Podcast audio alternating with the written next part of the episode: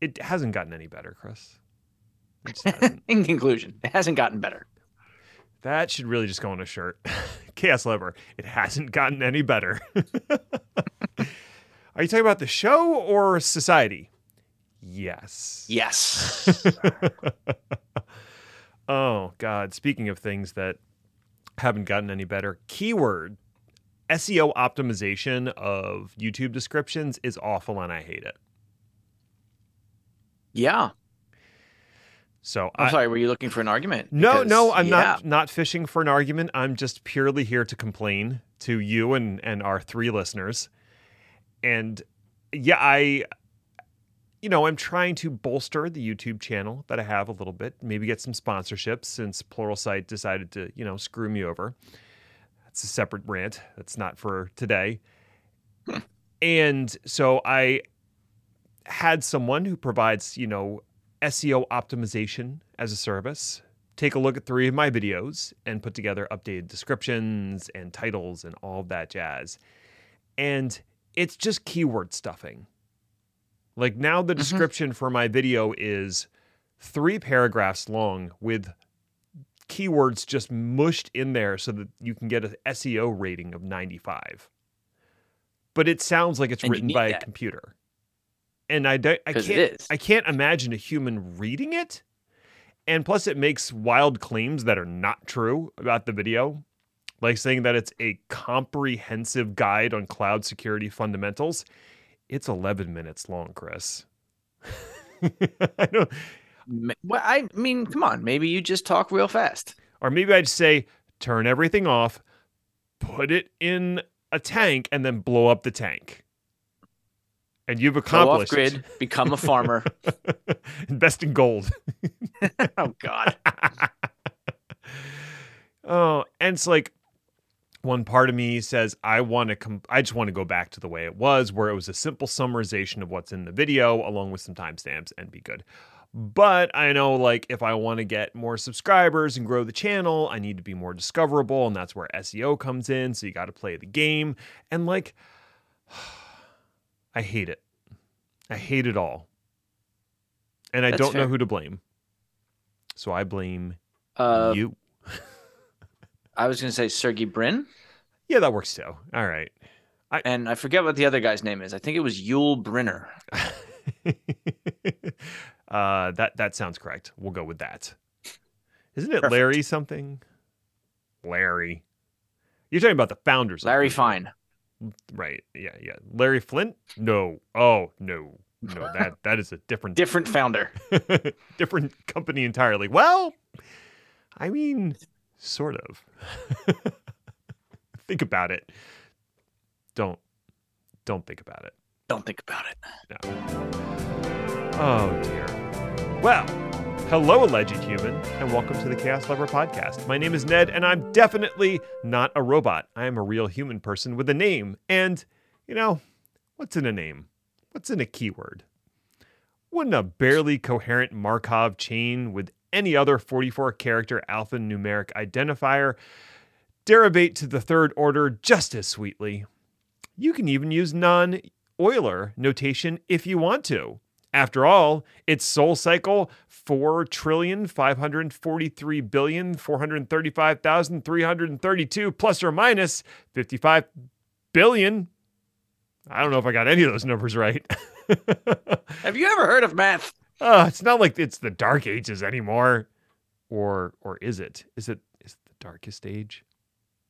That's a pretty wide margin of error now that I think about it. Anyway, me is Chris, who is also here. You have a lot of letters in your name. How's that going? Well, it was much better than when I was a child. and I had to fill out forms for standardized tests and stuff like that. I think for five or six years, the state thought that my full name was Christop. With Christoph? No, with just we Oh, just Christop. stop at the P. Oh, I see. Yeah. Because how could a name possibly be more than what, 10 characters? Madness. Right. Those last three, forget about it. I never really considered that before because my first name is, you know, seven letters, six letters, six letters. I can do math. I can count. Wow. What is happening right now? I've never had to think about it before. My my actual legal name is six letters. And Right. that is there's more than enough room on most of those forms. But yeah. And God, what do you do if you have like a non ABC type character? What if you have an apostrophe in your name? Is is that even an option? This is a legitimate problem that has been wrestled with for at least 40 years. All computer systems handle it differently, which is the fun part. and they all handle it badly. which is the other fun part. There's um there's a fantastic episode of I want to say it was Radiolab, could have been is one of those that was talking about people with the last name of Null and the fun Nice. adventures they've had working with computer systems. Is this a, bo- a real thing or a Bobby Tables situation? This is this is a real thing where people just have the last name Null. That word existed before computers. And some people No. and. I know it's Nothing existed before computers. hard to believe. And apparently, one of them uh, lived in a state where the DMV, the way that they did tickets, maybe it wasn't the DMV, but it was whatever organization was in charge of traffic tickets, would assign a null value, but the null value was assigned as a string to tickets that didn't have a valid name associated with them. And so he ended up with hundreds of thousands of dollars in tickets all being assigned to him and he was getting these like voicemails and letters warning him that he had like these hundreds of thousands of dollars and he was going to be taken to jail for not paying his traffic fines. It was pretty it was pretty I entertaining. mean, not nice. I mean not not for him, no. Entertaining for for, him, us. right? But yeah, dealing with people's personal information and the variation of people's last names, I can get pretty tricky. The other big one was people with really short last names because whoever set up the database when they were creating the fields assumed that all last names would be at least like three characters, let's say. And so it will Right. throw an error saying, you know, not long enough or something along those lines. Yeah. Or it'll grab characters from the next field, which is fun. Databases are fun. Said no one ever. Oh, they're garbage. Let's talk about some other tech garbage. Fantastic. Let's talk about the state of privacy, Ooh. particularly in 2023, which, if you're keeping score at home, is now. No, it doesn't sound right. So, privacy. That's a thing we've all heard about, right? Especially recently. I, I feel like I've heard it mentioned once or twice. I mean, the funny thing is, when the internet started, and if you can believe it, there was a time before the internet, Hmm, seems sus. privacy was not like a big deal or a concept that people thought about. We just gave everybody all our information because they asked for it. Why not? In 2023, we've all learned. We've learned that Facebook is poison and Google is an advertising company, and individuals' personally identifiable information is basically digital currency. Yeah. And companies, finally catching on to this trend, are working hard to right the ship and protect consumers' privacy as a bedrock of their mission statements, right? Right? What? How come you're not saying right? I mean, it's probably in the mission statement. And and we know how But, well like, in- people follow mission statements. It's it's in them in like air quotes though is the problem. Yes. So it's 2023.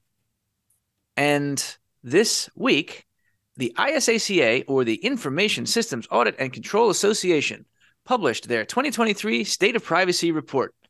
And gee whiz, I sure wish it had some better things to say. This is gonna be one of those upbeat episodes, isn't it? It's going to be keen. oh, and um, before anybody starts firing off any angry emails, yes, I know that the ISACA does not go by Information Systems Audit and Control Association at all anymore. Their acronym has become their name. Hmm. Side point, that's weird. It is a little strange. just going by ISACA or ISACA, as I'm going to say it because it's faster, is weird. And don't, you know, don't you don't need to email me about that either, please. I'm just going to say ISACA because it makes me happy. We're here to talk about privacy, not the shockingly hard game of naming organizations. All right. All right. All right. So you heard him, everybody. Delete those drafts and let's just let's move on. Thank you. Any any argumentative things can be sent to Ned repeatedly from a robocaller. so let's talk first of all, establish some terms and the playing field. And let's do that by talking about security's codependent relationship with privacy and vice versa. Security and privacy, simply put, go hand in hand. Hmm. Think about all of the breaches that we've covered on this show. All of them had the word security in them. But what else did they have?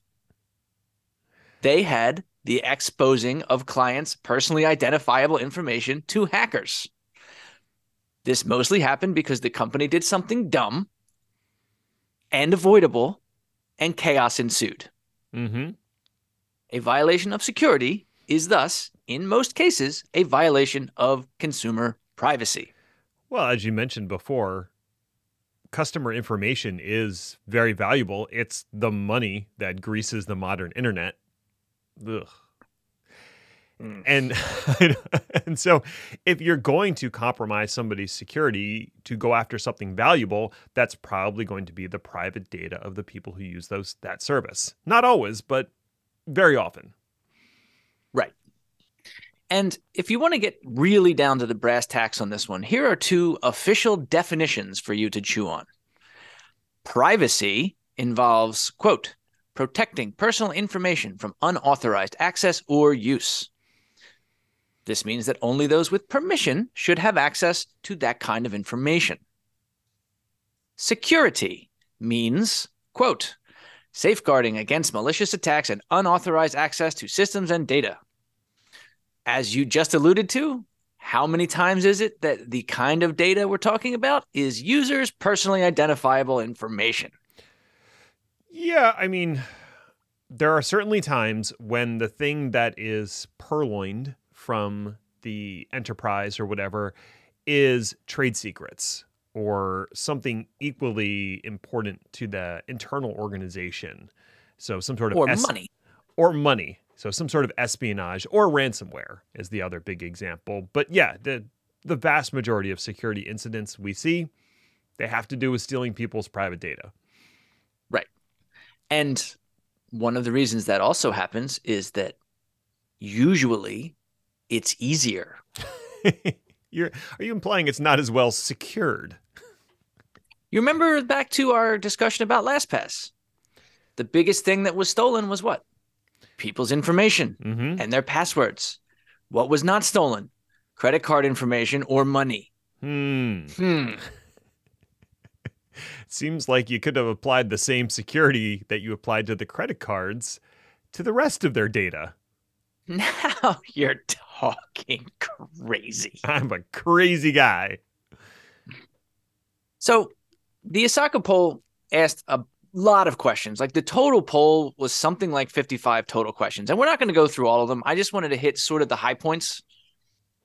So, what the questions were targeted at were effectively around privacy staffing, privacy policy, and privacy philosophy hmm. in companies. In total, there were 1,890 respondents from companies all over the globe, 75% of which represented companies that had revenue of $50 million per year or more. So, while you would like to have more representation than that, for this kind of poll, that's not a bad return. No, 50 million is actually not that high in terms of revenue if we're talking about size of a company. I mean, you and I worked right. for an SMB that was employing what 200 some odd people and their revenues were well north of 50 million yeah they were all pretty odd yes with the, the revenues or the people yes also yes so the first category of questions that were asked was actually about staffing, and the re- results in this one were pretty clear. Not only are legal compliance and technical privacy teams, which are two categories that they used in the survey, those were both understaffed, and the number of staff in both categories went down year over year. Seems like the wrong trend. to be fair, it only went down a small amount, approximately four and a half to five percent. But considering the absolute plethora of security breaches that involve PII loss over the past year or so, you would have hoped that those numbers would go healthily up. Hmm. And of course, we also have to remember that the breaches that involve PII loss that we know about is probably a tiny percentage of the total that actually happened. Yeah, not every breach is discovered for certain. Right. So, one of the reasons for this understaffing trend that the ISACA report doesn't exactly call out, but definitely implies, is that privacy as a practice needs more executive support. One reason this might be happening is that executives and companies still do not readily acknowledge a relationship between users' privacy and the company's larger objectives. If it's not one of the pillars in the mission statement, then it's just not important. And if it's not important, it doesn't get funded. And if it's not funded, well, I think you get the idea. Yeah, I'm, I'm picking up a, on, on a trend here. It does have to be essential to the business. This, that's the problem with security too. Is Yeah. If security gets in the way of the company making money, the security immediately gets dropped because you have you have to take the long view that security is going to overall make your organization a healthier organization and more profitable over a, a long term. And a lot of people don't like to take the longer term view. Also, it's ethically right. And That's not part of my bonus. that's right. So, for all of the reasons highlighted, executive support and most importantly, sponsorship of security and privacy policies, initiatives, what have you, is lacking. hmm That is a problem. Another problem the ISACA report highlighted is also in the staffing front, and that's actually skilled job hunters. Hmm. What ISACA identifies as missing are not high level architects designing privacy practices, nor is it low level engineers patching systems and responding 24 7 to alerts. It's that weird in between person that can do both, has an understanding of the system from top to bottom, can handle concepts like governance, IT architecture, data lifecycle management, and can implement those solutions and see to it that those implementations are actually working. Are we, is it outlandish to ask for such a person? Are you, are we looking for a unicorn in this case? Because that is a large breadth of knowledge to have in a single human being. Right. And I kind of wonder if they are kind of using this as an opportunity to carve this person out. Mm. Because all the things that I just talked about are super important, but have they ever been put into a single job description in any kind of regular way before?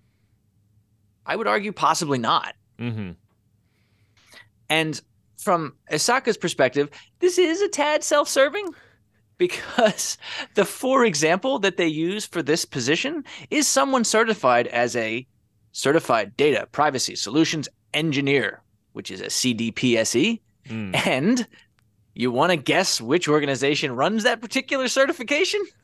Uh, sucker. You got it. Yay! But on the other hand, like I said, they're not wrong. That position needs to be filled by somebody competent in order to bridge the gap. And respondents to the poll indicate that that's not happening. Hmm. The time to fill one of those legal compliance and or technical privacy positions is likely to be 3 to 6 months and this is horrifying or longer. Hmm. Now, I would also one of the things they did not talk about in here was salary. So one of the things that might be a problem is that people don't have the the full breadth of skills that these positions are looking for. The other might be the companies are only offering 60 grand a year. Right. And in the most recent economic environment, most technical people could command a salary well above that. That, however, Correct. is changing a little bit. so perhaps these jobs will be filled a little quicker as layoffs continue at some of the larger tech firms. Right. And I will definitely be interested to see how that goes from now until the end of the year because I do think that what you're talking about is a trend that is going to happen. Hmm. But anyway, yeah, so these people are necessary. And A, they might not have those skills. B, they might not know these jobs exist. And C, these positions might not pay enough. But they still need to, you know, exist. we need people with security and privacy backgrounds who can be in a, corp- a corporation to understand the policies and enforce them where the rubber meets the road.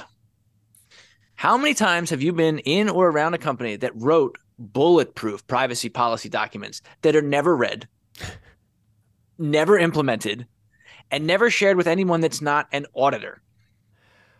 I felt like when we had to write compliance and policy documents for the firms we consulted for, it was written specifically for the compliance officer and the auditors to read and not necessarily to be implemented. We just need to right. check boxes. Exactly. And you know, we could go into a conversation, and maybe we should later in the year about um, the difference between being audit compliant and being actually compliant. Yeah, slight differences. And I mean, if you look at the way that the audit various audits are written, sometimes they actually make a distinction. Hmm. The audit will be about the policies that are in place not the implementation of technology to support them. And I'd say just as important as, as the architecture and the tooling is the training of the staff to effectively implement those policies that have been written. True. Not just those policies, but security in general, which leads me smoothly and seamlessly into my next major point the false promise of security training. So, according to this survey, something that is increasing year over year is the inclusion of a yearly security training at most of these companies. A frankly impressive 65% of respondents reported receiving privacy training annually. That's kind of a lot. Yeah, not bad. The trouble is we have known for years that doing training yearly is not enough to cause long term changes in security and privacy behavior. Hmm. Yeah. You actually need to do this three to four times a year in order for it to be reinforced to the pers- to the point that individuals will change their behaviors and their subconscious thought. Right. If you don't, the danger is, as the report succinctly puts it, these annual trainings become check the box exercises. For what? For audits. Yep. They have no effective way of evaluating if employees are learning anything from them. However, sociological studies over years and years and years can tell you pretty clearly they're not. Hmm. This is even worse because most respondents do believe these programs have a benefit with well over half of them saying they have at least, quote, some positive impact. Aside from the fact that yearly is not sufficient, the other problem with these kinds of trainings is that they are often, for lack of a better word, super easy. Hmm. Okay, that was two words. Yeah. Come anyway, the way these trainings are put together, they're implemented as a check the box exercise because of a regulation executives don't think they're important, so they're content with bottom of the barrel, lazy, next, next, next, finish kinds of quote tests that take five minutes and don't even have to be paid attention to because it's impossible to fail. Yeah, I may have taken one of these trainings before. I'm, I'm familiar with the format. so, while there is an increasing belief that security and privacy training in general is a good idea, it's also pretty clear from both the commenters about these trainings that they've taken in specific are, in most cases, next to useless. Hmm. How much of this, because you said that a lot of the people report that it's having some positive impact. And I'm wondering how much of that is the sunk cost fallacy of, well, I spent three hours or however long in this lecture, so it must have done some good. Otherwise, my time was completely wasted. I don't even think it goes that far. In most cases, this is more like watch a 20 minute video, answer a 10 question true or false quiz, and you're done with your security training for the year. Right. But nevertheless, I've spent time on it and I want to think that my time is valued. And so Right. I think there must be something positive coming out of the fact that I spent time doing it. Right. And one of the other things about the survey that would have been more helpful, but I think they had to do this for anonymity, is they don't separate out the answers based on job title or job description. Hmm. Because I would guess that, you know, line engineers would answer these questions differently than CXOs. Probably. At least more sarcastically. Yeah, we're secure. How did he add the scare quotes to the yes in the survey? I don't even know. That wasn't, that wasn't even an option. Bobby Tables. So, really, in conclusion, there is some glimmers of hope, but it just doesn't feel like a ton has changed or is changing, which is a bummer. Yeah. But I have some ideas. Let's just let's close the book on the survey and just kind of ideate about how to fix all these things. Well, I will say before you get to the ideas, the one thing that I have noticed is that the average person on the street is more aware of privacy as a concern than they were, say, five years ago. And so, while I, there may not be as much progress as we would like on the vendor or the company side of things, just as a public notion, it's definitely increased in awareness. Now, whether people are actually willing to Yes. change their behaviors in regards to that, mm, maybe I don't know. Facebook ain't doing so well lately, so I guess people are having some kind of reaction to it. But yeah, I think uh, at, at the very least we've made it a, a more public conversation instead of it being something that's just decided on and argued over behind closed doors. Yeah. Yeah, I think that that's true. Um, I think a lot of the breaches that have come out have actually started to affect people, and especially the breaches that say, oh, I don't know, exposed huge amounts of credit information for a company that faced basically no consequences whatsoever. That's the kind of thing that's going to make the public pay attention. Yeah, a little bit.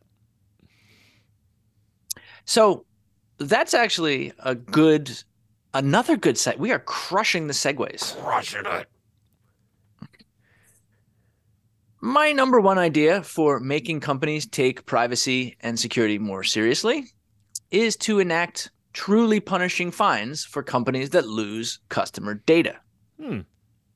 And I'm talking bad, like actually on the verge of bankruptcy bad. There was an old thought experiment that I like to think about when it comes to these kinds of things. The thought experiment was around the discussion of designing a safer car. One commentator at the time, I think this was the 70s, I meant to look it up and I totally didn't. Okay. But one commenter said that the best way to make drivers more careful on the roads would be to install an 18 inch long steel spike in the center of the steering wheel that pointed directly at the driver's sternum. Wow. The most common accident on the roads at the time and now is actually rear ending the car in front of you. Mm-hmm. If there's a giant 18 inch steel spike pointing directly at the center of your chest, you're going to stop tailgating. The imminent danger of being eviscerated, the thinking went, would stop these kinds of accidents in their tracks. You would think so. Extreme, but probably effective. Probably. At the very least, that one guy's not going to tailgate anymore. He's now a shish kebab. It's true. Shish kebabby tables. Those are the level of fines that I think would actually instigate change. I alluded to the infamous Equifax breach, but let's remind everyone so we can all get mad again. Those fines were pathetic. Toothless doesn't even begin to describe it. Also, by saying toothless, it makes me think of How to Train Your Dragon, and that was a fun movie, and Equifax is not fun. Decidedly not. Equifax, if people don't remember, way back in 2017, lost the credit information for over 150 million Americans. Mm-hmm. Two and a half years of, no, it was more than that.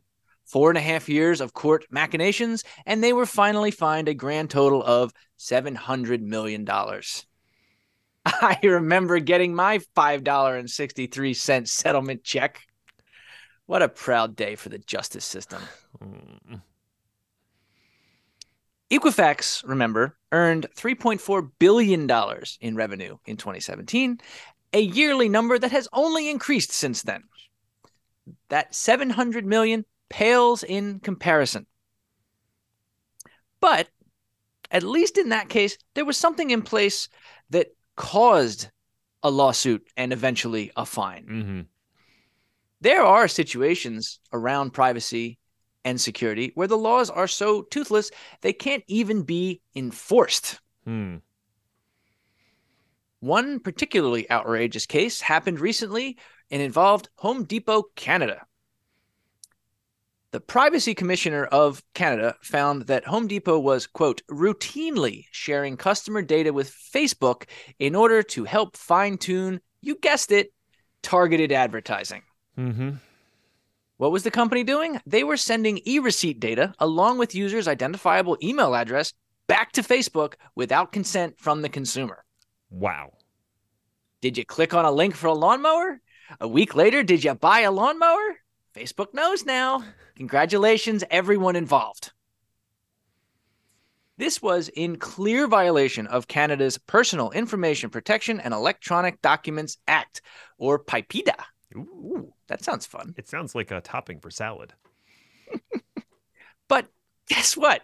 Hmm. The Privacy Commissioner's office has no power to levy fines.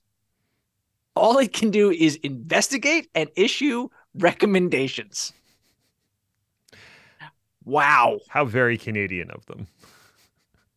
Imagine if the police were, were set up like that. Like if you were shoplifting and a cop watched you do it and walked out the door and the cop went to you and said, You shouldn't do that, Sonny. That- okay, but I like Legos, so I'm going to go. I feel like we just got a little view into your childhood. I don't know what you mean. Let's move on. Fair enough. Oh, and just in case anybody was getting all high and mighty and wanted to mock Home Depot and or Canada for this kind of horrific behavior, well guess what? H&R Block did it too, right here in the good US of A. To the shock of no one, HR block is terrible, awful, and terrible again. You're not wrong. Thanks. Anyway, my point is make the fines and the penalties actually matter. That'll go a long way towards making executives get on board with security and privacy initiatives. Mm-hmm. I know this is not a new idea, but it's a good idea. And my second idea is a little bit more along the lines of what we as individual consumers can do to A, protect ourselves, and B, give a stiff middle finger to all these companies who don't give a shit about us in any way, shape, or form. Mm-hmm. And that is number one, we should stop allowing companies to insist upon PII, personally identifiable information from consumers for no reason. Uh, especially the, an excessive amount of that information. Right. But the other thing is, as consumers, what we should probably do is just start lying about it. I do like if that idea. companies are not interested in keeping my data private, then I'm simply going to stop giving them information that needs to be private. Seriously, here's a hypothetical. All I want to do is play fantasy football. Why in the hell does Yahoo need my home address for me to play fantasy football? Where are they going to send the trophy, Chris? They first of all, I never win the trophy. But they're never going to mail me anything. No. The answer clearly is they don't need that data. But they want it so they can bundle it up and sell it to advertisers. Mm-hmm. Stop it. Until they stop it, like I said, we can lie to them.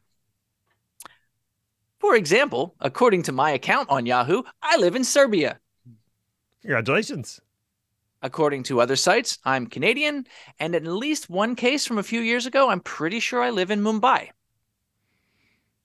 Now, there are some sites that will complain and require you to be a US citizen. So why not move to Oregon for the purposes of Pinterest?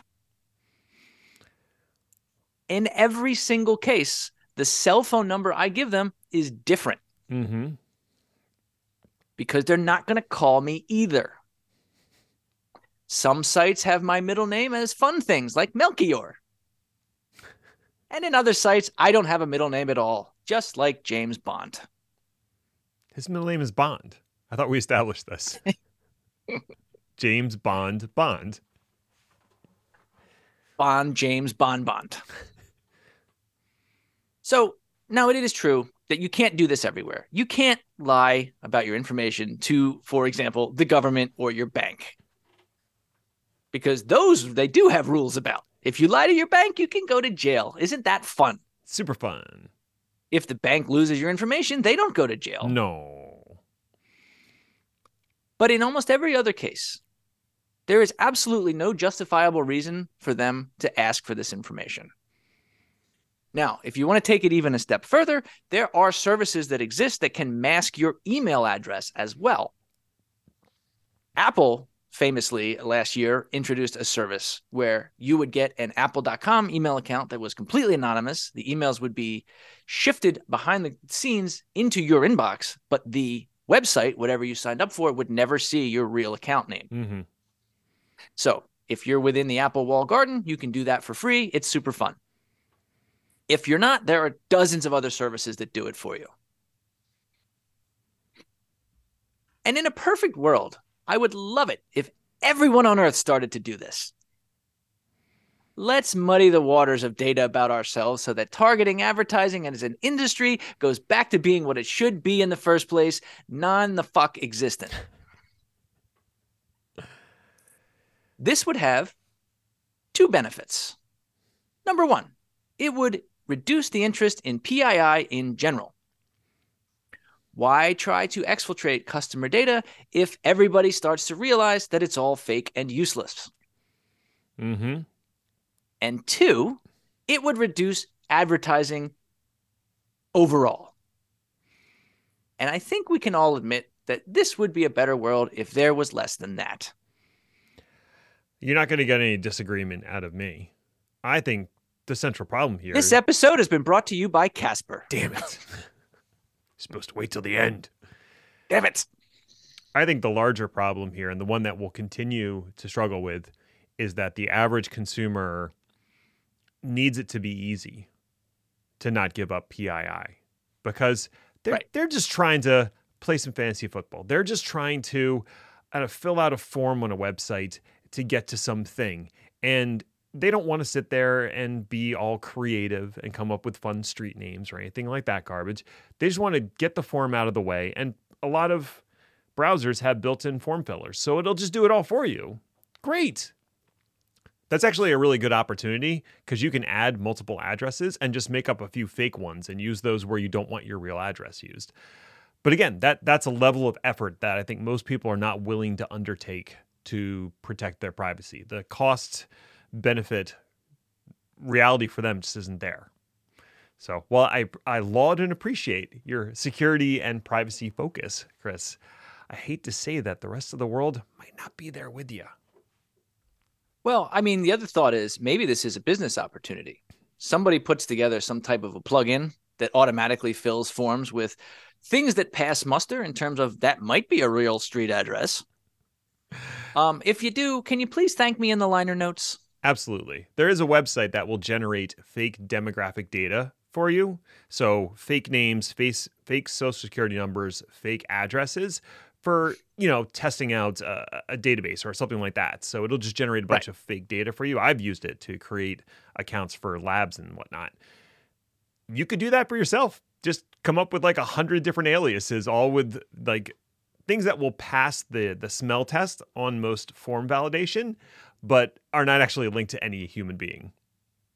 Right. So go, have fun with it. Have fun with it.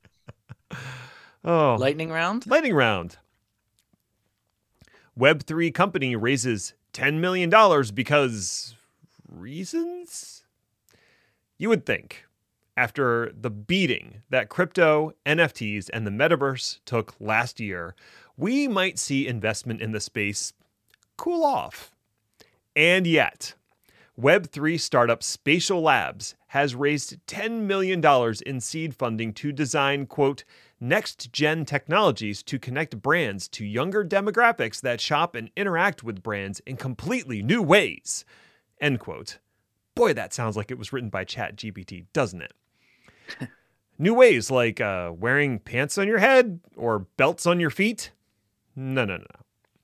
By embedding tracking chips into clothing so that they can be turned into a traceable asset in the metaverse using blockchain. if there's one thing I know about the youth of today, they love constantly being tracked by advertisers and vendors. The chip in question is the LNQ or Link chip that was designed by Spatial Labs, with each chip corresponding to an NFT on a blockchain that can be tracked and verified by vendors. I suppose for high end goods, this could be used to help prove authenticity or provenance. Is your Birkin bag authentic? Scan here to No. find out. Oh, it's definitely not. But otherwise, this just seems like a gross invasion of privacy with little or no benefit to the consumer. Not only that, but selling the item to someone else would require you to update the blockchain as part of the sales process. Um, no, thank you. And of course, vendors can add a virtual version of the item that le- the users can leverage in the metaverse. Sure, Chad, whatever you say.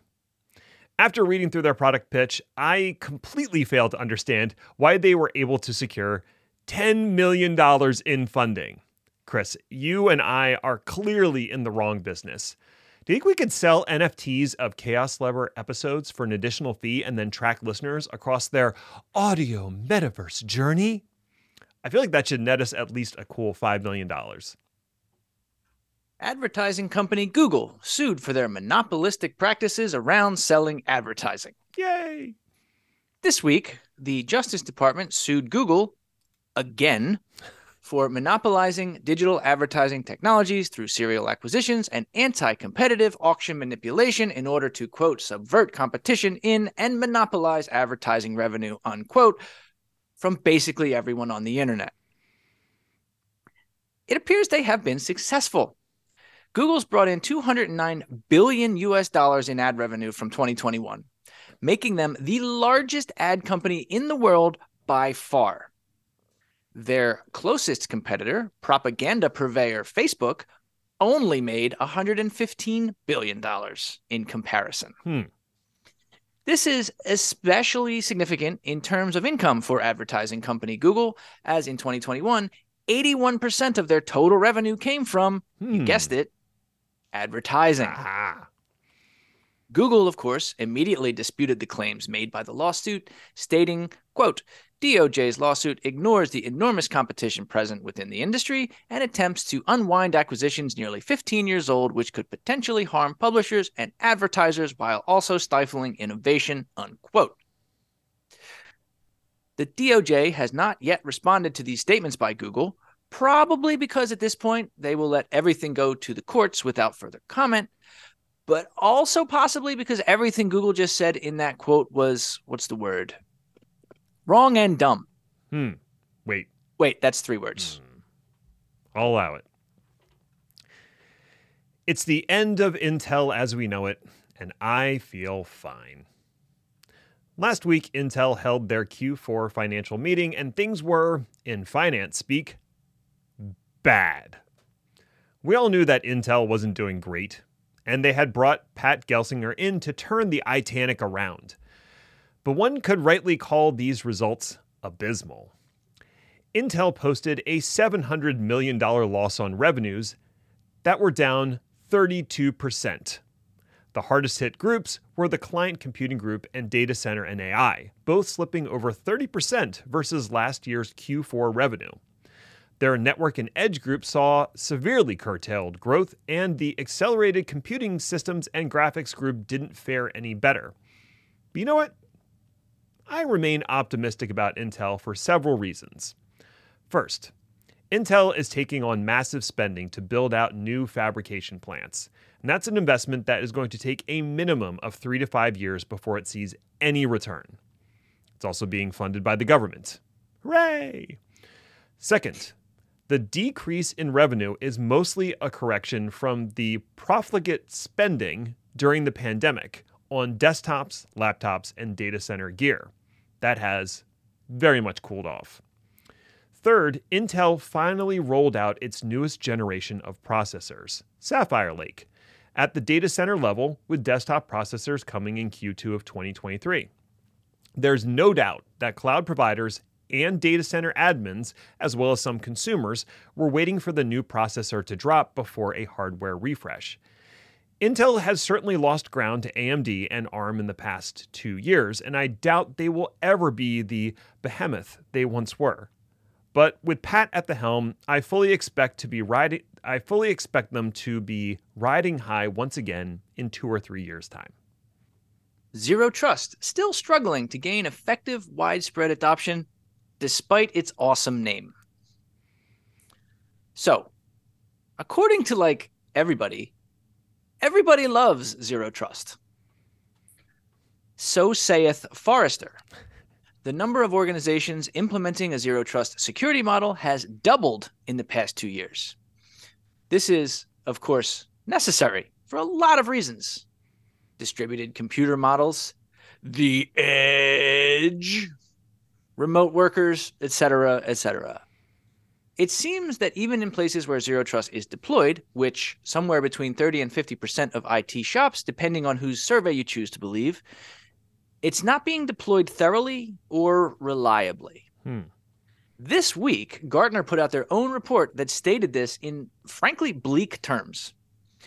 According to their definition, only about 1% of organizations currently have a quote mature program that meets the definition of zero trust. Ouch. Basically, what they're saying is that people are embracing the term zero trust and the idea of zero trust, but are not actually competently deploying zero trust. It's kind of like if you have the club for your car. You remember the club, right? Yeah. The big orange thing that locks the stick steering wheel in place. Mm-hmm. So it's like if you have that, but you don't actually lock it. In fact, it's not even on the steering wheel. It's sitting on the passenger seat next to your wallet, and the windows are open. I can't believe I'm saying this out loud, but in this case, I agree with Gartner. I know. No. Zero trust is extremely hard to implement properly, and most importantly, to maintain. Gartner's prediction is a bit optimistic, though. They say that by 2026, that 1% of companies with a mature zero trust will rocket up to 10%. Wow. Let's hope that's an underestimation. The US is about to go nuclear again. There are 93 active nuclear power plants in the US that produce about 19% of all electricity. While the Nuclear Regulatory Commission, NRC, has approved licenses to build eight new power plants, most of these ventures have stalled for lack of funding or political viability. Nuclear power is a polarizing technology with such public incidents as Chernobyl, Three Mile Island, and Fukushima, reminding folks how dangerous the technology can be. That's without even mentioning the difficulty of disposing nuclear waste from the power generation process. Our best solution so far is to like bury it under a mountain and hope for the best, which is essentially the same strategy my 6-year-old would employ to hide spilled milk. However, the massive plants with their steaming cooling towers are not the only approach to nuclear power, and the NRC has finalized their rules regarding the construction of small modular reactors, SMRs. As implied by the name, these reactors are much smaller in scale, producing 50 to 75 megawatts, as opposed to our gigantic facilities today that produce closer to 1,000 megawatts per plant. They are also modular, meaning that they can be produced in a central location and then moved into place instead of being built entirely on site. And they can be chained together to increase net output. The NRC rule finalization clears the way for construction of SMRs, with the first planned construction by NuScale at the Department of Energy's Idaho National Laboratory in 2029. That's not exactly swift, but then building nuclear power plants isn't a process I want rushed. There are still concerns surrounding the disposal of nuclear waste, but with the rules finalized, the door is open for competing, solution, competing solutions to emerge in a more competitive landscape. My bet, however, is still on cold fusion. Keanu Reeves would never steer me wrong. Can we please pump the brakes on articles about hey, how AI will be taking everything over by this time next week? Look, I get it. Chat GPT is like super neat. And in terms of regurgitating facts, it is something of a miracle that it only gets like 30% of what is asked of it wrong. I have bounced ideas off of ChatGPT regularly since it became an open beta, and I have been absolutely gobsmacked by the dumb shit it says. I was doing very important research recently, and I asked GPT what James Bond's middle name was. And its response, I shit you not, quote, James Bond's middle name is Bond. What? So you'll forgive me if I'm less than impressed when I hear reports about how ChatGPT passed a med school exam, or ChatGPT passed an MBA test, or the latest, ChatGPT wrote a bullshit article abstract that was indistinguishable from one that a person wrote. So effing what? Mm-hmm. You don't get into med school just because of your MCAT. There's an interview, body of work, courses you have to pass. And you don't get an MBA from a good school just from an exam. You also have to do an actual dissertation or a full scale final project and defend it. Mm-hmm. And writing bullshit abstracts that make it past the half listening gatekeepers at yes, even journals as august as Nature has been going on for decades. None of this is new. None of it's exciting, and none of it is going to change a single frickin' paradigm. So let's just calm down a little bit. Yeah? Yeah. And then we can get back to actual important stuff, like shaming Google and the other tech titans for firing tens of thousands of people for no justifiable reason. Here's a fun fact. Did you know that Google also fired their head of mental health and well being as part of the random 12,000 that were let go? Go get mad about that instead of caring how good ChatGPT is at fucking Sporcle. What? Sporcle? That's the reference I went with? Good God. God, I'm old. You really are. Oh, it's okay.